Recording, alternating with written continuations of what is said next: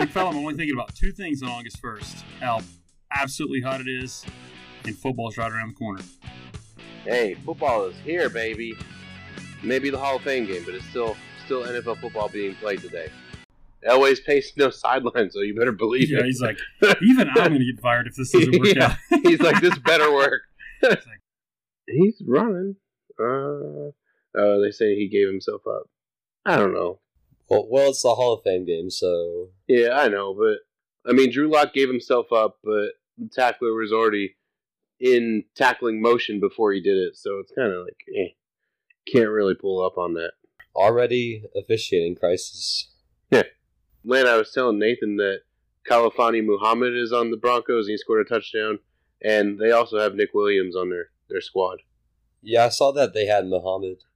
I didn't know they had Nick Williams. yeah, actually, he just made a catch, surprisingly. oh, now Yeah, you made right. the catch. Now he Yeah, did. dude. You jerk. I t- went for a run about an hour ago. I could have poured one over my head after that. Mm. It's so hot still. I'll never forget. So the year I don't remember if it was before or after Chanel and I got married.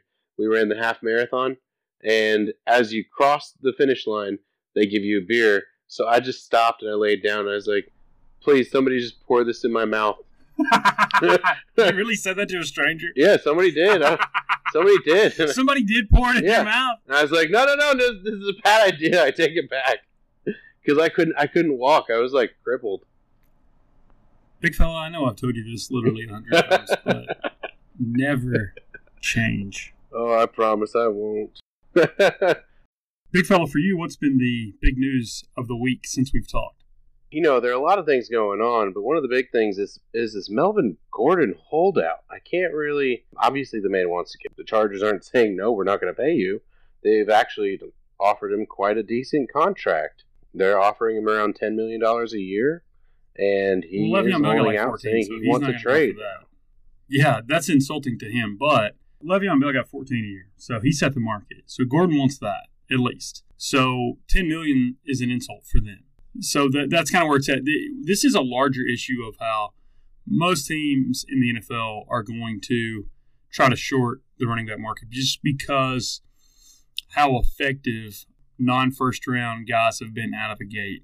There's some teams that are just going to recognize the brand and they're they're going to value that or they're going to really like the player. We've seen over and over again. Like look at Gurley, as great as he was.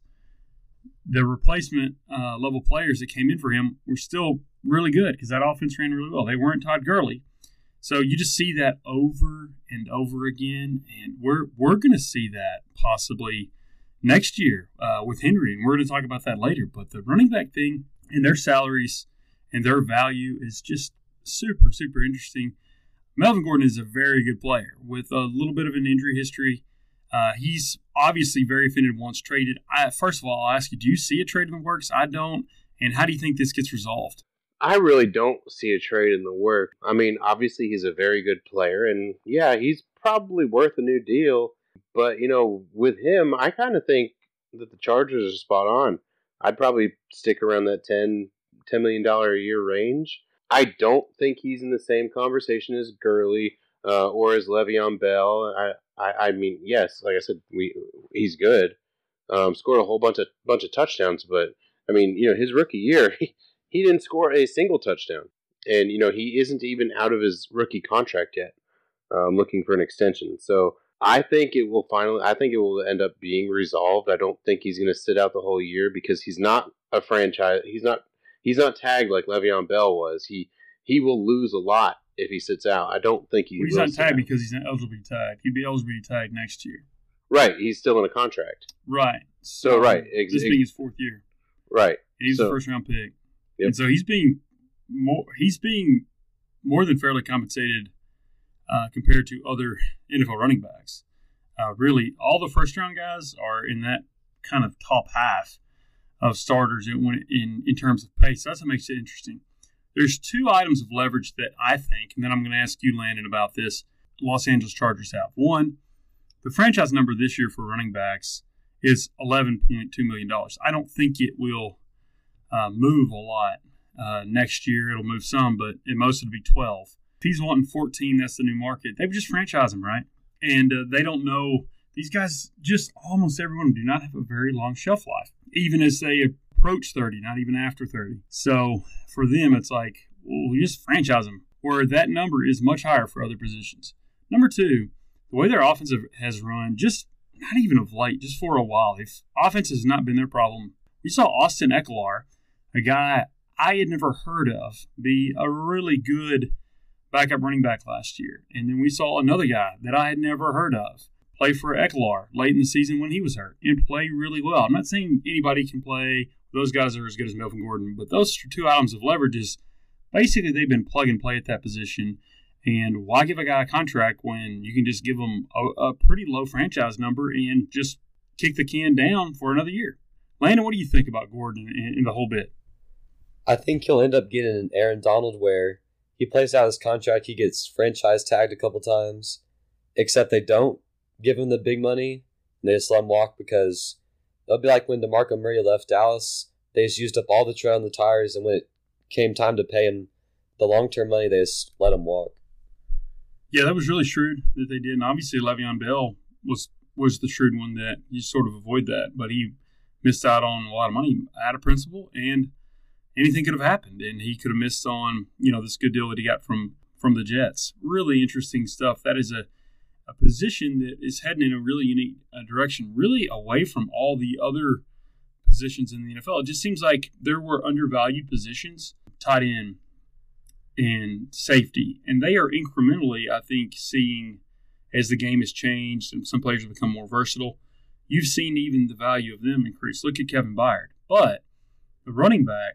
It's not that it's not valuable. It's not that these guys aren't super talented. I think there's just so many of them and I just think their shelf life is, is just obviously statistically lower. Atlanta, what's the other big news of the week for you? Well, Michael Thomas just completely reset the wide receiver market. He got a five-year, hundred million dollar deal with 61 million guaranteed from the Saints. So obviously, this affects the Falcons and Julio Jones, and all the other star receivers. I'll be up for extensions in the future. He's the first receiver to go over twenty million per year. He's the highest paid receiver. And to me, it's obvious this is a win now move because outside of Thomas and maybe Kamara, they really don't have a dangerous receiving threat. And the, and they still believe in Drew Brees. They, can, they still think they can win. So they just paid Thomas, keep the team happy, keep them in contention. Well said, John. I know uh, when we talked uh, two days ago and this, and this broke, you had a bit of a sticker shop stock for Michael Thomas. Are, are you, you still feeling that way? I, I feel like this is a hard to call $100 million a good deal for a team, but with guaranteed money, it's really 20 million a year for three years. How are you feeling about this two days later? Yeah, I mean, I still think it's a lot of money, but I, have had time to think about it. You, you've talked me off a ledge, and it makes a lot more sense now that I've been able to digest it, and you know the things that they want to do as a team, and you know to get that kind of a talent locked up. That that's the end game here, right? You, you want to get that player locked up for a while. He's not an issue with his contract for a long time, still get a high high level play. And I mean, let's face it, as soon as he came into the league, he was a superstar. He's not one of these guys that had to blossom into one. Um, he's he's been amazing since he stepped on the field. So it, you know, more power to him. Love that. Yeah, I, I love it when guys who earn it actually get paid. So I'm really happy for him. I mean, that's life changing money uh, in a way that I can't even ever imagine. That's um, an excellent point that he hit the ground running. And hundred million dollars is about as life changing as it gets, right? right. I mean, you're right. So, uh, running backs. Yeah. Oh, you're good. You're right. Receivers, historically, even really great ones, sort of have to acclimate. Even if they look really good in spots in that first year, very rarely do they. Basically, are the best receiver on their team from training camp on, and rarely are they just like in full form. Michael Thomas absolutely was. Obviously, he went to a team that is just an offensive juggernaut. But even then, uh, the guy has incredible talent. Of course, we had more than one chance in the same round he was picked. And, uh, you know, that that's tough uh, sledding for us because uh, he was picked in the 17 draft, right? Um, wasn't he picked in the Kevin Dodd draft? Oh, Landon, yeah. I told you don't don't he mention was. that name ever again. So we had three shots at him, and I think he went like 47th, right? He went like two picks after Derrick Henry, if I'm not mistaken. Yeah, we passed some three different times. Three times big fella. And only Derrick Henry has looked close to even being remotely justifiable. That's No, only of them are because he justifiable decided to run over the Jags. Why do you guys make me do this? And Ah. so makes you think. It's just really, really interesting. Heartbreaking in that matter. Yeah, 2016 draft. Fellas, let's talk about for the rest of this episode our quarterbacks. We're going to go through each position. We're going to talk about everybody that's on our training camp roster. We're going to sort of rank them, and we're going to kind of predict where we think they're going to end up as far as our 53 man roster and and what we think they'll do this season.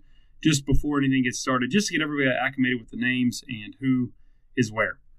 Quarterback room is pretty easy. Um, am I right that we don't even have a fourth quarterback? I know traditionally Fisher would keep a fourth guy, basically, I guess, to have a fourth guy to um, to, to just throw balls, right? And uh, we've only got Woodside, Marcus Mariota, Ryan Tannehill. Landon, is that right? There's not a fourth guy. Yep, just those three guys. It's because Mariota and Tannehill are both fringe starting level quarterbacks. Mariota more so because of health.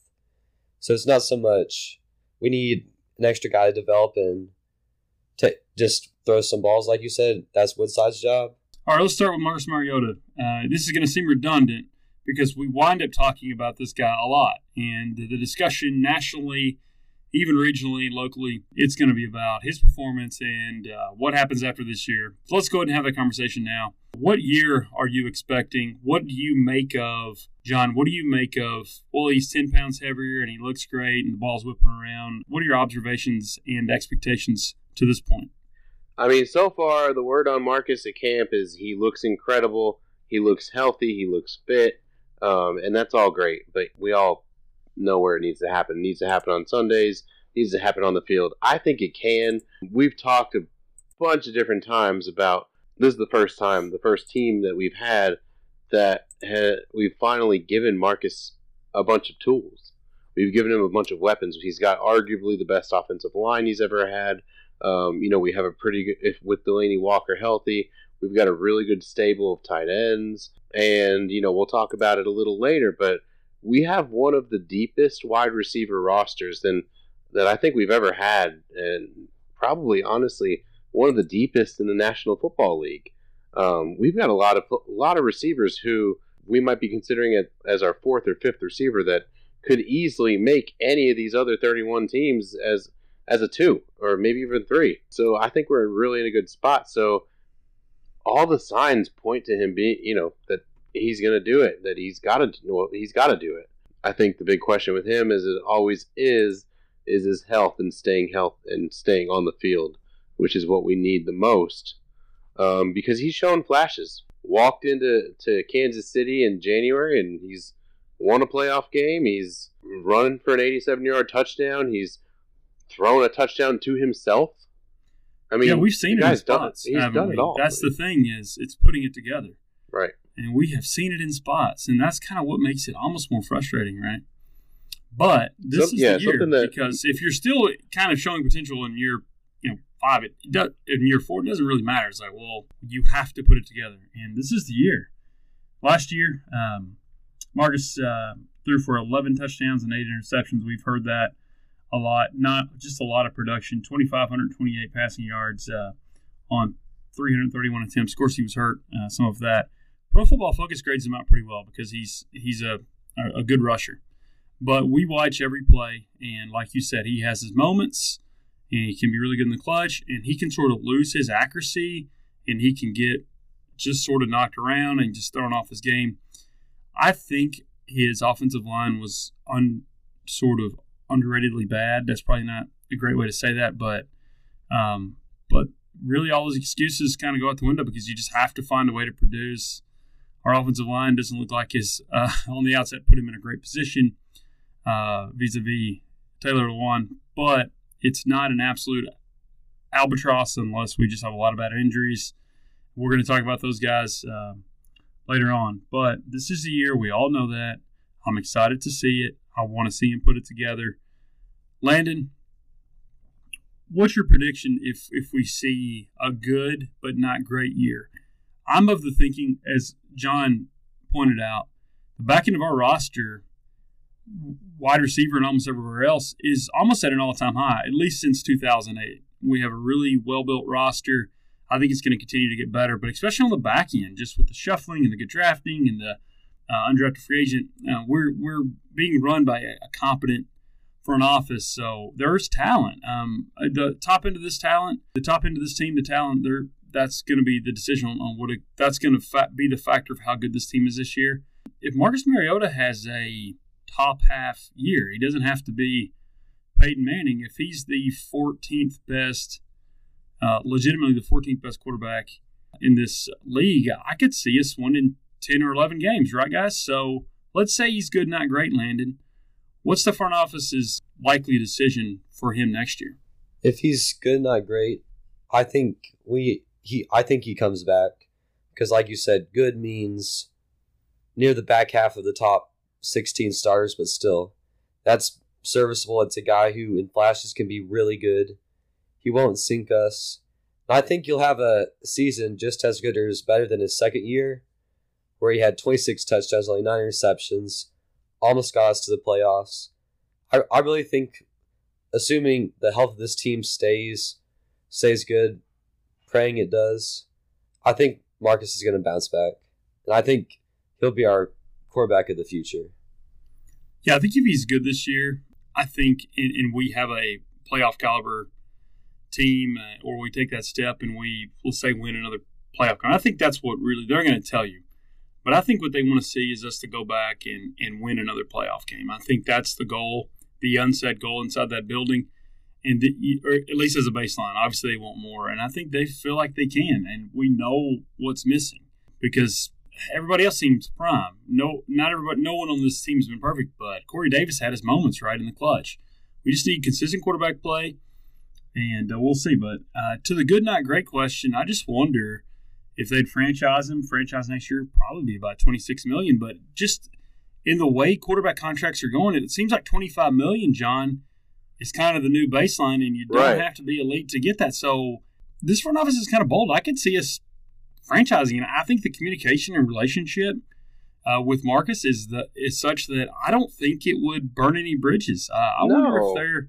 I wonder if they don't really think of that as an option if he is good and takes a step, but not the ultimate step. What do you think? Right. Look what happened with Kirk Cousins. I don't think teams are going to be afraid to to use that franchise tag on a quarterback anymore because your franchise tag is essentially going to be what the market is if you're going to give them a long term deal.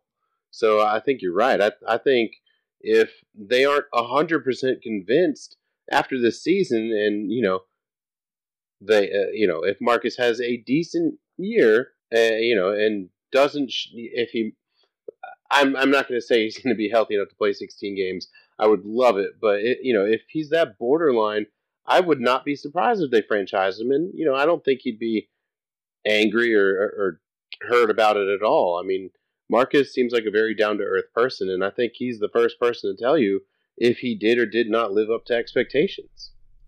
Well, I think the national media and our fan base is thinking something bad's going to happen. He's going to hurt. We're going to have a bad year, and he's going to move on. Or he's going to have an awesome year, or he's going to have a good enough year. They're going to have to give him the next quarterback contract.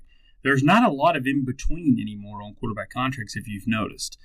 But uh, my point is, like you said, most quarterbacks, if they get it, they're getting in that 20, 25 range. Just pretty much everybody now. So I think they have the equity with Marcus Mariota. Obviously, you mentioned Kirk Cousins, and he was he was mad at that coaching staff and front office before it came to the franchise stuff. He felt like they overlooked him and didn't give him a chance and really didn't go to him as a starter as soon as they should have. There was bad blood there. But usually the franchise franchise tag, as we know, creates a um, a pretty bad relationship between the player, his agent, and the team. But I just wonder if that it wouldn't be a resource for uh, everybody. He would get big money. Everybody wants long term, especially a guy with his injury history. But let's say he's the 13th best quarterback. Which him being the 13th best quarterback, I mean, his running game and and all that, I think we could I think we could live off that. I really do think that would be okay. Let's say we go 11 and 5 and we may, maybe we do like we did 2 years ago and and win a playoff game. But we have an underratedly kind of young team in a lot of ways. Everybody plays well. 11 5 would be a lot of fun and and he plays well enough. Well, they may not want to give him what they would have to give him, which would basically probably be $80 million guaranteed, 25 million a year for five years. Maybe they say, Right. hey, play next year. I project that franchise tag will be about 27 million in 2020. And uh, as opposed to that, making him a target for trade or a target to get mad and leave after that, I, I think we could exist there. And uh, I just wonder if there is not that middle ground there. What do you think, John? Yeah, I, I definitely think it could happen without a doubt. I don't think he would. I don't think he'd be mad at the franchise if we did it. You know, I, I think if you're Marcus, and if we get to that, you know, eleven and five point, and Marcus plays well enough, and if we go to a playoff game, if we win a playoff game, they're going to give him a deal. I'm I'm convinced that that's going to happen because to me, that would be Marcus being that franchise guy. Now, I mean, we might be riding Derrick Henry's back for 2,000 yards or whatever it might be, but I'm convinced that if we go into, you know, Arrowhead or if we go anywhere and win a playoff game, I think that's going to be all right. You know, Mark, you know, Marcus has won two playoff games for for us. You know, he's he's our guy. I think I think that gets him the contract, but I think anything short of the playoffs, he just has to play lights out and best season ever, or he's in the situation that we're talking about where we might franchise him next year, which I think is completely reasonable. Right. Uh, I guess my point is I don't think we have to see him just magically become Steve Young uh, to move forward as our franchise quarterback. I think there are uh, some potential where we can kick the can down the road a bit. Let's talk about Ryan Tannehill. Ryan Tannehill is a guy who uh, we all know about. We haven't probably watched a ton of Dolphins football if they weren't playing us. But the guy obviously has physical tools. He's a he was a wide receiver for a time at Texas A&M, 6'4", 207. He was the eighth pick in the 2012 draft. Last year, he had 17 touchdowns and nine interceptions. He had some injuries and some issues last year, and uh, they went another way. Weird year in Miami last year.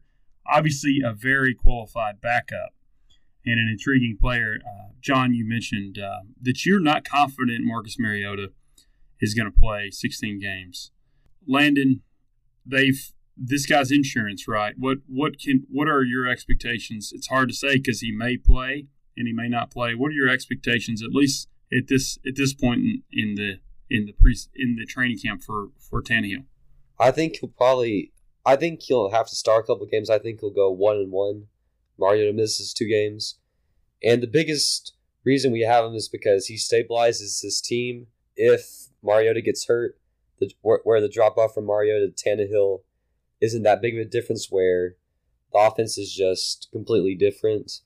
Obviously, this is comparing them how they were last season, and it just gives us a security blanket where Mario doesn't feel rushed where he has to play to keep us in contention, and the coaching staff doesn't have to make a rash decision to keep their jobs because their backup's terrible and they have to win to keep their job. I think that's an excellent point, John. Think back to Week 17 when that Mariota wasn't playing and we had to play Gabbert. the Colts for a playoff game, uh, for for a trip to the playoffs. And, and Gabbert was going out there, and Gabbert, you know, was um, was an upgrade to what we had previously, and I think played valiantly. Honest, in, in your heart of hearts, big fellow, how would you have felt about Tannehill going into that game? I'd have felt way better. I mean, it, it- you know, say what you want about the guy, but he's been an established starter, um, and he's earned a second contract. So he's a guy who has proven he can do it too. Had a lot of injury histories. His, I wouldn't say they're as chronic as Mariota because I think one year he had a torn ACL, which I mean that could happen to anybody, and he's had lingering stuff from that. So I, I would have felt way better with Tannehill than than Gabbert. I mean, uh, Tannehill's game is much more similar to Marcus's he's like I said, he's proven the ability to be a, a quality starting quarterback. So I yeah, I mean, too. I, I, yeah, yeah, I feel way, I feel much more comfortable with him being our backup if Marcus has to miss any time, and I would have felt hundred percent more comfortable if he had been around last year uh, as opposed to Blaine Gabbert. Yeah, if we had Tannehill, either it comes down to the wire or I think we win because we were wi- we were down seven midway through the fourth. Then Gabbert threw that interception. Then things just spiraled out of control from there. So we were in it with Gabbert not being very good. So I can I can see a way where Tannehill gets us a win. we were playing without Logan Ryan, we were playing without Drew Casey, but we played with a lot of heart that day. I never, in my heart, felt like we were going to win that game, as y'all know. But uh, we did give effort, and they're they're if we had a, a little bit better quarterback play, who knows? Uh, you make a good point. Uh, Tannehill has almost a two to one uh, touchdown to interception ratio, which which matters to me. He's played, and I don't like when people say this about, about players, but because really good players find a way.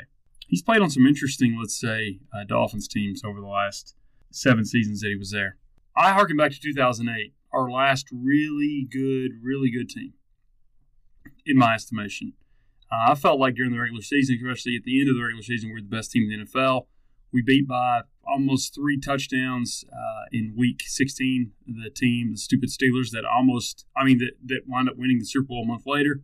That team, of course, uh, started the year with Vince Young, and Kerry Collins was behind the uh, the excellent run we had. Now, Kerry Collins had a more distinguished career than Ryan Tannehill has prior to that point, but the front office uh, had a competent backup because of just the nature of really the relationship between Vince Young and Jeff Fisher and uh, some injury stuff. But Kerry Collins was older, and uh, we we didn't have to uh, spend a lot of money or assets to get him. He was available, right? right. Um, so he played really well, and he got a chance to to play uh, on a really good team. Uh, and that 2018 was a really good team. Any chance that we see? I know we don't want that, but I just wonder if that narrative is even in the back of either of y'all's mind. I think it certainly could happen just because, like you said, this team's depth is well built. So even if Tannehill does have to come in for an extended stretch, it doesn't necessarily have to fall on him to win games because our defense looks to be just as good, if not better. We were third in points against. Derrick Henry looks like he, he figured out who he was. He could be a workhorse. I could see Tannehill winning several games where they're ugly, in, in between the trenches defensive affairs where Henry has 30 carries and Tannehill doesn't even break 200 yards, but he's still he's still getting us wins. I think that's certainly possible. I would agree. I mean, you have to look at it. Can Tannehill play football? Yes. Can he be a good quarterback? Sure can. Do I think he's a better athlete and quarterback than Kerry Collins? Probably. Well, Kerry I mean, looked good in that year, and he knew what he was doing. He, yeah, he had the savvy of a veteran, and um, but Eh, the comparison can be made. I mean, because going into that season, if I would have told either one of you, Land was during that season six years old, but he went to multiple games with me and wore his Vanden Bosch jersey and the whole bit. But going into that season, guys, would either of you believe me if I'd have told you Collins is going to start almost every one of these games and we're going to go thirteen and three? You wouldn't believe that. I told so, you get lost. so we don't want people to think that this is what we want to happen or we think it's going to happen, but this is the time of year to run through the scenarios and kind of what ifs and what might happen and what could we be looking at. So uh, we all know that it could fall apart um, if this or that happens, right? But uh, we need to kind of look on the other side and see what we might be talking about later in the season, what we might be dealt with. We didn't think that it would be Gabbert in week 17 uh, for a playoff spot. So we'll see. Uh, we may have to depend on this guy. Hopefully, Marcus and uh, his extra 10 pounds is just going to be heck on wheels and it'll be amazing. Before, before we move on, you know, like you talked about, we don't want this scenario, but 10th grade law class, Mr. Cunningham, he taught us the 6P principle. The 6P principle is proper planning prevents piss poor performance. I'm a fan of that. I try to live my life by that. Well, kind of by that philosophy. Um, but I really think that's kind of the approach we're taking. Uh, you know, we are planning for any situation that can come our way. We've got the depth at pretty much every position, um, and we're, we're we're trying to make a run at this thing. We're we have a great team, and I think, like you said, we don't plan on Tannehill being. We don't want uh, us talking about Tannehill being a starting quarterback is not that we don't have faith in Marcus because I have we all know how I am about Marcus. I love that kid, and we, I want him to do it. But Tannehill right. can get the job done if pressed into duty. Well, we don't know that, right? And we don't know if he will play or if he'll play well. But I do applaud. You mentioned planning. I do applaud uh, the front office for being shrewd enough to, to find who they thought was going to be the best available quarterback. He wasn't on the market, and I appreciate them doing that without giving up a major asset and because they're putting themselves in the best position possible. Back end of our roster and our backup sort of reflect that in just three short years. And uh, is it perfect? No. But is it as good as I can remember Yes, uh, it really is. Now, this, like all team sports, it's going to be determined by, you know, their stars and their luck and their health. Uh, but it certainly uh, doesn't hurt uh, that we do have options. And uh, we'll, we'll see. But he, he he is a decent option, and and I would say a top five backup in the NFL, and that, that's good to, to be in that position. I think Let's talk about Logan. Go ahead. Yeah, top five is certainly fair because he was good enough to start, even though it was on some pretty suspect Miami teams. Yeah, I mean the guy's what not thirty, has 125 touchdowns, 75 interceptions, is a good athlete. I mean, how many backups have that just that resume? Okay, so yeah, uh, good job front office, and we will see. If we hope we don't see, but um, I certainly see where their heads at, and I just appreciate rooting for a team that I feel like their front office cares about this as much as I do. Right, so you know, good good for them. Let's talk about Logan Woodside. He's uh, our third and, and, last quarterback on this roster. Uh, interesting guy. Um, usually, our third guy is is a guy like this that played at a smaller school and is sort of got athleticism and smarts. Lo- Logan Woodside uh, played at Toledo. This is, I think, his second year out of college. Interesting thing about Woodside, did you guys know he played in the um, AAF last year? Sure did. He and, uh, he had a decent he had a decent decent career. I mean, he started seven games. He threw seven touchdowns. He threw seven picks. He averaged seven yards per completion. So this is our seven guy. um, I can't believe I didn't put that in the notes, and you just knew his AAF sets right off the top of your head. Yeah, he he played. That he big was... fella, you, and you're the one of us watching the Hall of Fame game right now. So you you are the fan. I, you're like, were, were you a sideline reporter for the Birmingham team of the AAF? I hey, he was on the San Antonio Commanders. Incredible. He was drafted yeah. in the third round of the the AAF of the draft. Quarterback so, draft. Yeah. Man, I, I know you can't click that fast, so you must have just just known. Hey, get this: his, his rating was a seventy-seven. well, here's the thing: he didn't light it up, but I felt like just getting that experience. Uh, that's the thing. I'm not a fan of Bill Polian. Uh, when I hear him talk, sometimes I think, man, this guy does not get it. And they entrusted Bill Polian with uh, pretty much everything in the AAF, and they did not have the ability to. Um, guys were going to keep their futures contracts instead of playing for the AAF. I mean, they should have known they weren't going to be able to utilize talent. Uh, we dropped Woodside from the practice squad in I think November. That's what made him available, and so they just they didn't have the players to play. They didn't work anything out with the NFL. That was very short sighted. I don't find Bill Polian to be like a super credible guy when it comes to running a half a billion dollar enterprise. It didn't work out. And it's a shame because it would have been nice to see the eight or 10 so just below NFL markets here like San Antonio and Birmingham and uh, Orlando and give these guys a chance to play. Like Logan Woodside is a perfect example. It'd be great to get this guy some reps, right? We don't have NFL Europe anymore. Uh, arena football is really not, it, it kind of exists now on the fringes. And don't you think, Big Fella, that's a big loss that we just don't see? I just wish they had a, like a legitimate like minor league ground, just so. Think about the guys when we were growing up, or maybe in the yeah in the early 2000s especially. They just got a lot of reps in NFL Europe, especially quarterbacks, and um, and came over here and, and played. Kurt Warner comes to mind. I don't know if we we would have Kurt Warner if it wasn't for NFL Europe, and I just think that's a shame. Yeah, no, I agree. Um, I think there definitely needs to be some sort of developmental league. You know, whether it's the XFL upcoming or or something. It, it, it there needs to be something, and it needs to be a serious effort. Um, like you mentioned about Bill Polian, I don't like him at all. Part of it is because of his involvement with the Colts. The other part of it is I just can't stand to hear him talk.